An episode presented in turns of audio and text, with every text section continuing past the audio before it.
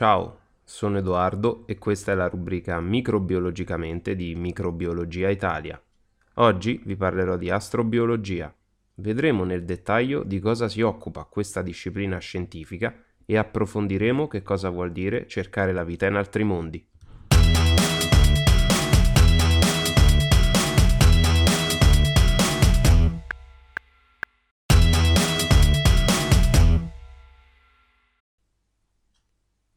Partiamo dalla domanda, che è la più scontata, ma anche la più difficile. Esiste la vita extraterrestre? Non dovremmo chiederci se esiste, ma quando la scopriremo, che sia tra 1, 10 o 100 anni, e soprattutto cosa troveremo.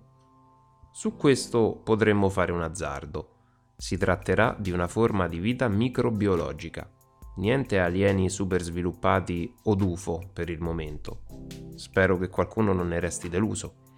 Ma dicendo questo dobbiamo affermare un concetto che ripeteremo spesso.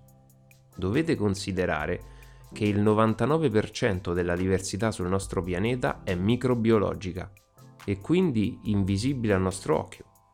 Proprio per questo è decisamente più probabile che se dovessimo incontrare nuove forme di vita sarebbero di questo tipo, microbiologiche per l'appunto. Ma andiamo con ordine e partiamo dal principio. Il termine astrobiologia viene usato per la prima volta nel 1953 in Unione Sovietica, per descrivere una scienza che fosse focalizzata alla ricerca di vita in altri mondi. È interessante sottolineare come siano scienziati sovietici a discutere e trattare questo argomento in quel periodo che è noto come corsa allo spazio, in un momento in cui non era ancora stato lanciato il primo satellite Sputnik nell'orbita terrestre, un momento in cui non era stata ancora creata la NASA. Paradossalmente, negli anni 90 sarà proprio la NASA a rilanciare il concetto di astrobiologia, spinta dalle ipotesi di vita sul pianeta Marte o su Europa, uno dei satelliti del pianeta Giove.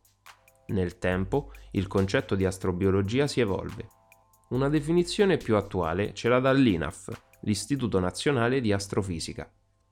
L'astrobiologia è la disciplina scientifica che studia l'origine, l'evoluzione e la distribuzione della vita nell'universo. Questo campo di studi ha lo scopo di accrescere tutte le competenze in discipline apparentemente abbastanza distanti come la biologia, la chimica, la fisica, la matematica e quant'altro. La presenza della vita sulla Terra è direttamente correlata sia all'origine ed evoluzione del Sistema Solare che alle condizioni iniziali presenti nella nube molecolare interstellare dalla quale il nostro pianeta ha avuto origine. È così che l'astrobiologia arriva ad avere un connotato molto più ampio, una scienza che va ad indagare le origini della vita nell'universo. Una definizione che la rende molto simile al concetto di scienze naturali che si aveva nel XIX secolo, dove si andava ad indagare lo studio del mondo naturale e della vita sulla Terra. Quindi c'è questa scienza nuova, del XXI secolo, l'astrobiologia, che non si differenzia molto da quelle scienze naturali del XIX, anzi, ne è una diretta prosecuzione. Entrambe mantengono un approccio interdisciplinare cioè coinvolgono ambiti scientifici anche molto diversi tra loro. Ma cosa vuol dire questo? Vedete, in passato si studiavano le diverse materie come fossero tutte interconnesse tra loro, formando ad esempio questo grande sistema delle scienze naturali, che approcciava domande estremamente complesse. Per esempio, di cosa sono fatte le stelle? Venivano coinvolte così discipline che spaziavano dalla chimica alla matematica all'astronomia, il tutto nella ricerca magari della risposta a una singola domanda. È nel XX secolo che invece va a svilupparsi un approccio meno interdisciplinare e molto più specializzato. È il secolo che vede per esempio l'emergere di nanotecnologie, biologia molecolare, fisica nucleare, tutte dottrine che sono una diretta derivazione di discipline meno specializzate il sapere del secolo passato si è fondato sulla compartimentalizzazione della conoscenza. Era una filosofia del sapere tutto e nei minimi dettagli. ma esclusivamente di un unico argomento. E così arriviamo ai giorni nostri ed all'attuale astrobiologia, che invece, come abbiamo detto, cerca di creare maggiori collegamenti tra le diverse dottrine. Facciamo un esempio. Ci interessa arrivare a capire se sia possibile la presenza di vita in un determinato luogo, magari a temperature estremamente elevate. Per prima cosa avremo bisogno di conoscere quali possano essere questi tipi di habitat sulla Terra. Quindi parliamo di scienze ambientali. Avremo poi bisogno di conoscere la fisiologia dei microorganismi che riescono a sopravvivere in questi specifici habitat. Ora stiamo parlando di microbiologia. Più esattamente ci riferiamo a batteri noti come estremofili, per la loro capacità di vivere in questi ambienti così difficili.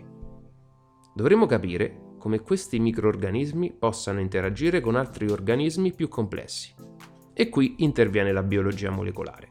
Capire come riescano a sostenere la propria vita in temperature così elevate. Servono nozioni di chimica. Infine, comprendere come le molecole si comportino a certe temperature, fisica o comunque biofisica. Tutte queste grandi conoscenze settoriali stanno semplicemente affluendo in un nuovo canale comune per contribuire a nuove scoperte. È un'evoluzione continua. Anche le scienze evolvono. L'esempio ci spiega come ragionano gli astrobiologi. In prospettiva, l'approccio dovrebbe portare a comprendere come reagirebbero determinati organismi nello spazio aperto o in altri pianeti.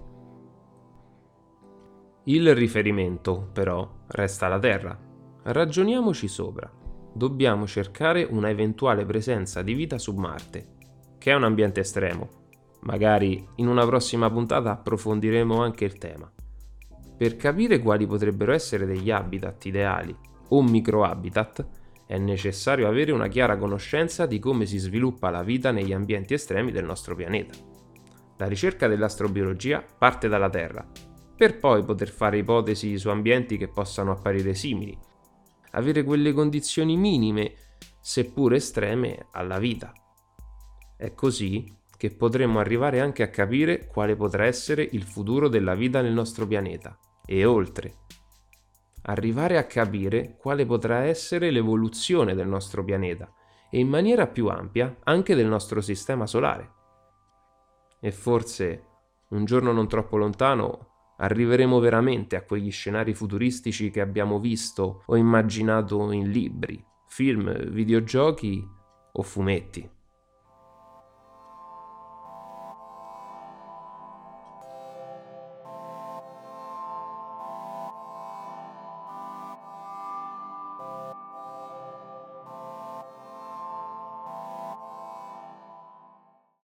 Vi ringrazio per l'ascolto. Nella descrizione dell'episodio trovate i link ai nostri canali social e le fonti che ho consultato. Se il contenuto vi è piaciuto, cliccate su Segui, così non perderete i nostri prossimi episodi. E lasciate una recensione del podcast o consigliatelo a qualcuno. Alla prossima!